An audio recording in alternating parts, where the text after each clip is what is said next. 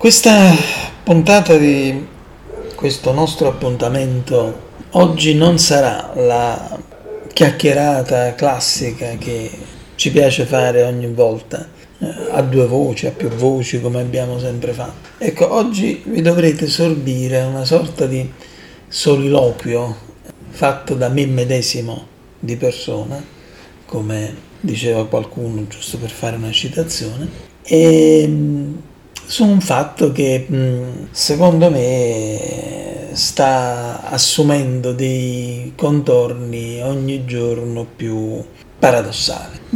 Ed è quello che ha investito un po' diciamo, il, il privato, la famiglia del nostro capo del governo, quindi di Giorgia Meloni, per le vicissitudini che sono accadute con i fuori onda messi in onda invece da uh, Striscia la Notizia e che avevano come protagonista il compagno di Giorgia Meloni, Andrea Giambruno.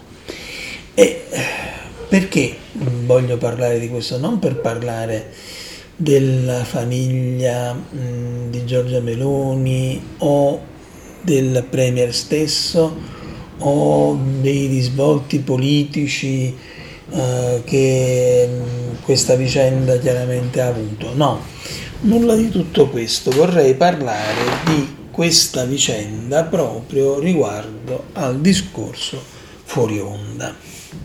Ecco, io ho qualche decennio sulle spalle di esperienza lavorativa nel campo del giornalismo e ho avuto modo di attraversare, come dire, un po' tutto l'arco costituzionale del, dell'informazione. No?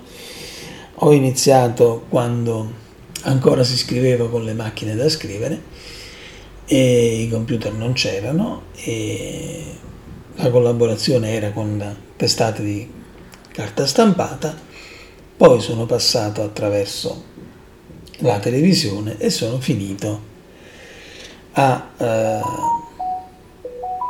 mm, intrattenervi con queste mie elucubrazioni ora sul web. Quindi, essendo passato per tanti anni in studi televisivi ed avendo assistito, oltre ad essere molto spesso come dire, protagonista di eh, trasmissioni televisive di informazione, ma anche non di informazione. E, mh, ricordo ancora abbastanza bene qual è il clima che c'è in, un, in uno studio televisivo Ricordo ancora molto bene quali sono mm, le dinamiche che si vanno ad instaurare, soprattutto qual è il mood che eh, si deve andare ad instaurare per far sì che si possa realizzare un buon prodotto televisivo. Ora, al netto del fatto che comunque i prodotti televisivi sono prodotti eh, che chiaramente poi sono soggetti a manipolazioni, montaggi, smontaggi e mm, altre amene situazioni, se in uno studio televisivo non si crea un certo climax, ehm, non si produce nulla di buono. Se fra le persone che collaborano e convivono in quello studio e parlo sia di chi sta davanti alla telecamera che di chi sta dietro alla telecamera. Se queste persone non creano una chimica eh, particolare fra di loro, mm, la resa è zero, meno di zero. Ora, al mm, netto sempre delle professionalità e del fatto che chiaramente la professionalità non si eh, discute in nessuna maniera, eh, io mh, mm, nella messe di eh, messaggi che eh, ho letto, di prese di posizione che ho mm, registrato in, in questo periodo rispetto a questa cosa, mi ha molto affascinato e mi ha molto, come dire, reso partecipe È un tweet di Gaia Tortora. Gaia Tortora, ricordiamo, è eh, vice direttore del TG della 7, eh, nonché ovviamente figlia del grande Enzo Tortora che tutti quanti ricordiamo. Quindi una che la televisione l'ha masticata da piccola e ancora la continua a masticare. E che in un tweet dice al netto di tutto ora basta però. Se andassero in onda anche la metà dei fuori onda dei conduttori in tv non ci sarebbe più nessuno. E questo è proprio come dire il condensato di quello che è il pensiero di ognuno che ha vissuto quella realtà. Perché è così.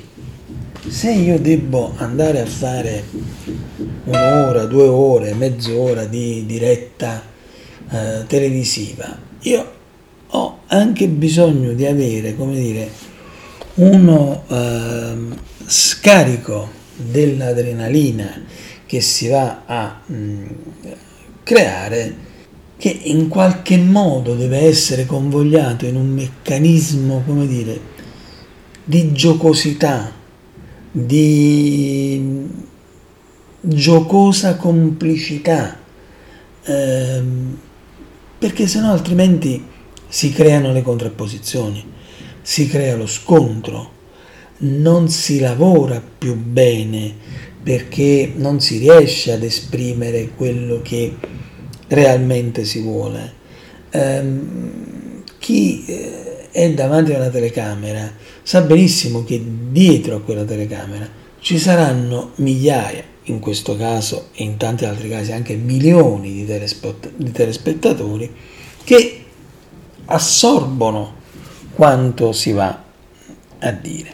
Quindi io non ci ho trovato assolutamente nulla di particolarmente fuori dalla grazia di Dio in quel fuori onda venduto, fra virgolette da Striscia la Notizia come qualcosa di estremamente scandaloso. E quando dico questo so benissimo che mi attirerò addosso tante critiche e vi giuro che mai nella mia vita mi sarei aspettato di registrare e di parlare con voi di una questione del genere prendendo le difese, che poi non è così perché personaggio non ha bisogno di essere difeso, si difenderà da solo, ma voglio dire, di dire, una, di, di dire qualcosa che vada un attimo fuori dal coro rispetto a questa situazione eh, dal punto di vista di chi lo studio televisivo lo ha vissuto, lo ha vissuto da autore, ripeto, lo ha vissuto da conduttore, lo ha vissuto da eh, coprotagonista lo ha vissuto dietro e davanti alle telecamere. Lì dentro è un microcosmo particolare. Ora io non voglio in nessun modo, e non lo farò mai, eh, dire che gli atteggiamenti, come dire, da gallo cedrone che si sono visti sono degli atteggiamenti giusti, sono degli atteggiamenti eh, che eh, rispecchiano un modo da condividere, no? un modo di porsi assolutamente da condividere, no, non è questo. È il discorso che andando a censurare, fare sempre, come dire, i moralisti, su eh, tutto sempre e comunque, alla fine ci fa perdere un attimo di vista quello che è il discorso vero della moralità, della moralità, non del moralismo, perché io sono assolutamente per la moralità in quello che si fa nei propri atteggiamenti e come ci si presenta. Nel moralismo sinceramente non mi rispecchio mai, mai perché ovviamente il moralismo non ha altro, non è che un modo di scaricare addosso agli altri le proprie frustrazioni. Ora quello che è successo in quello studio, soprattutto con la collega, perché poi voglio dire il fatto che lui andasse avanti e indietro, discorso del ciuffo, piuttosto che quello del eh, tastamento, diciamo, delle, di alcune parti del proprio corpo, sono veramente cose che secondo me lasciano il tempo che trovano, sono veramente cose da, da, mm, da farmi veramente pensare che ci sia qualcuno che si metta mm, a voler apporre il bollino rosso su questo tipo di cose, sempre e comunque tenendo conto che trattasi di fuori onda, cioè di quanto accaduto in un momento in cui la telecamera doveva essere spenta, non accesa. Ovviamente mi si risponderà questo che significa, perché quando si accende la telecamera ti comporti in una maniera e quando si spegne la telecamera in un'altra, sì, assolutamente sì. La televisione è finzione, mettetevelo un attimo in testa un po' tutti quanti. La televisione verità tanto sbattuta e sbatacchiata a destra e a sinistra, è qualcosa di veramente ridicolo. Ma ovviamente qualcuno dirà come? Le inchieste eh, giornalistiche sono finte? Eh, report è finto?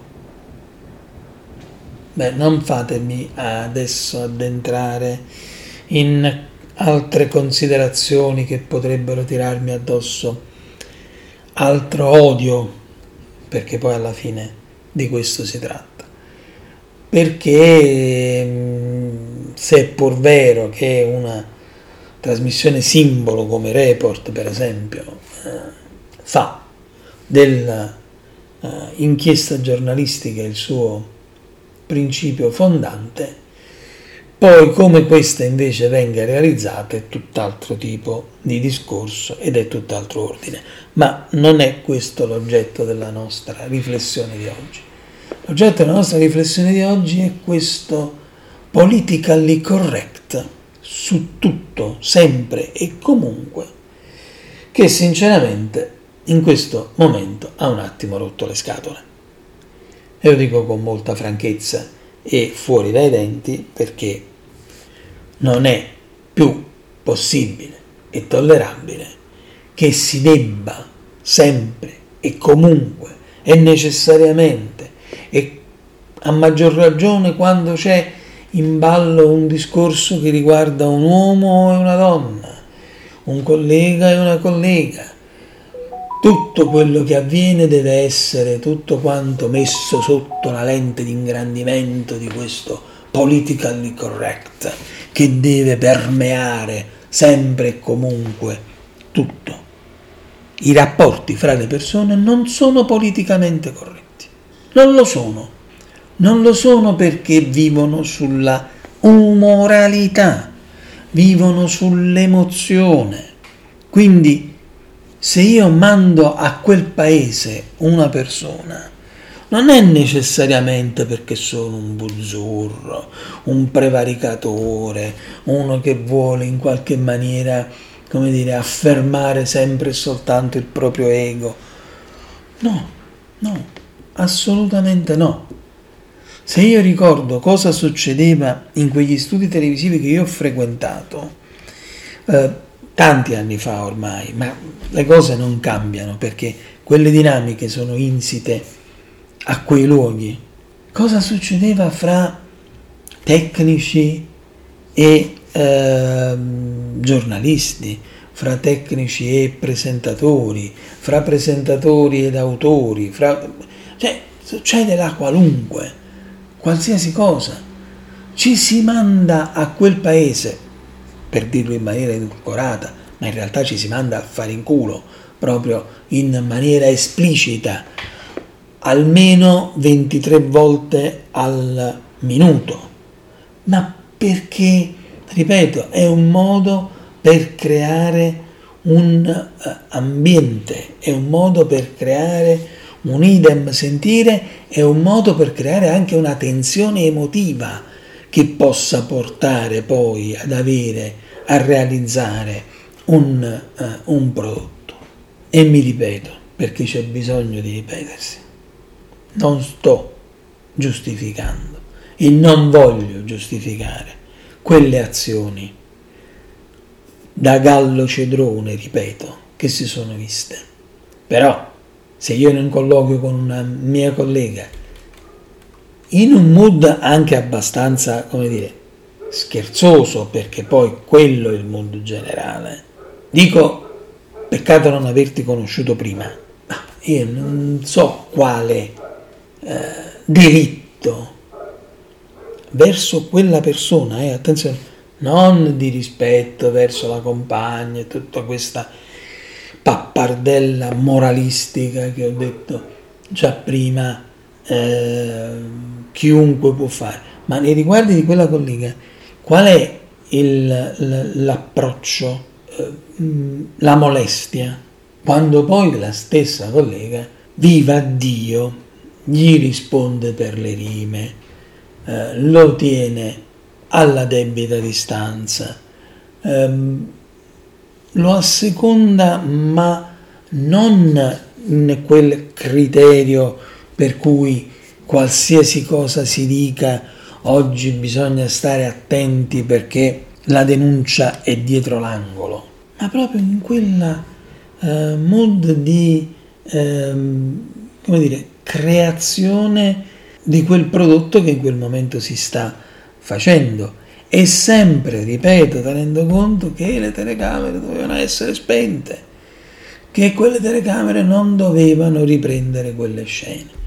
Cioè, perché se non le riprendi è meno importante. Occhio non vede, dente non duole. No, cioè non è quello il discorso. Il discorso è che certe cose devono rimanere nei luoghi dove accadono è inutile che ci giriamo intorno. Sì, adesso qualcuno sicuramente ovviamente mi taccerà di maschilismo, sessismo. Fate, cioè, la cosa non mi tange assolutamente.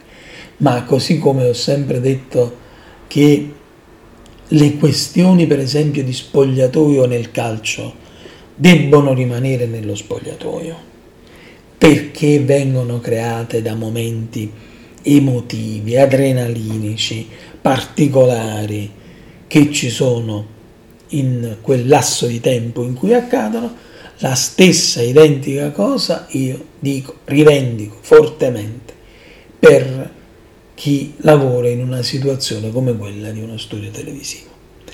Quello che si dice in quell'ambito non ha niente a che fare con la vita reale non ha nulla a che fare con presupposti mentali che riguardino mm, il rispetto, la moralità eh, e tante altre belle fesserie, insomma, fatemi dire questa, questa parola.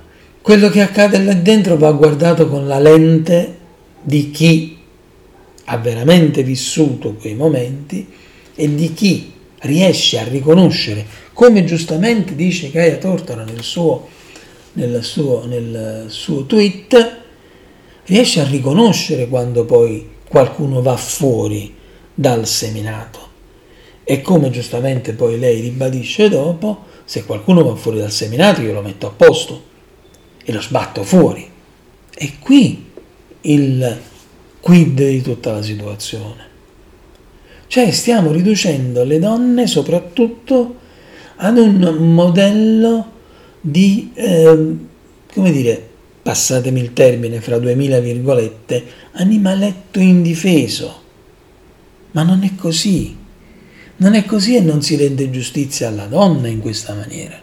Perché se è vero come è vero, ed è vero, che ci sono determinati personaggi in maniera trasversale, dovunque, in qualsiasi realtà lavorativa, che vanno oltre, che vanno fuori dal seminato, che vanno attenzionati e messi anche un attimo da parte quando è il caso, perché non hanno delle buone intenzioni, è anche vero che non è così nel 99% dei casi. È così in una percentuale variabile di casi che sicuramente non è la maggioranza dei casi. Allora vogliamo rientrare nel funzionamento dei nostri neuroni cerebrali. O dobbiamo sempre e comunque cantare tutti la stessa canzone, perché poi chi non canta la stessa canzone è fuori. E questo benedetto gridare continuamente al lupo, al lupo, al lupo, al lupo, alla fine che cosa produce? Produce che nel momento in cui poi il lupo arriva non ci crede nessuno.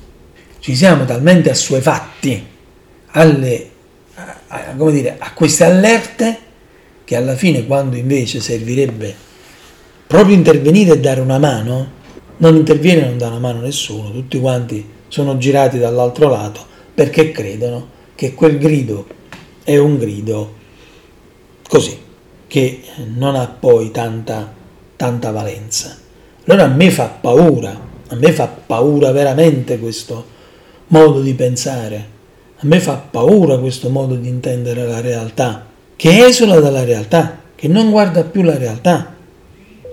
Perché se si accusa basta accusare e non c'è bisogno di portare nessuna prova. Chi è palesemente in difficoltà, magari poi alla fine non viene creduto. E allora che tipo di servizio stiamo dando noi a chi poi veramente si troverà in pericolo? Nessuno. Stiamo creando coscienza? No. Stiamo creando allarmismo? Sì. Stiamo creando una assuefazione mentale al pericolo? Assolutamente sì. E questa è la parte più brutta di tutto questo che abbiamo detto finora.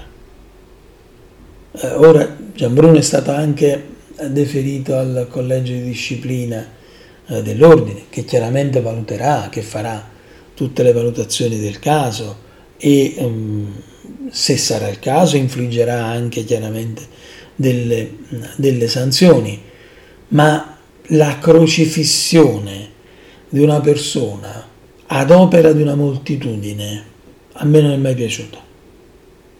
Eh, l'ho scritto tante volte e lo continuo a ribadire. Guardate che nel giudizio popolare, che a tanti piace, a tanti giustizialisti di varia foggia piace, ecco, se al pubblico voi proporrete Gesù o Barabba, il pubblico, il popolo, sceglierà sempre Barabba.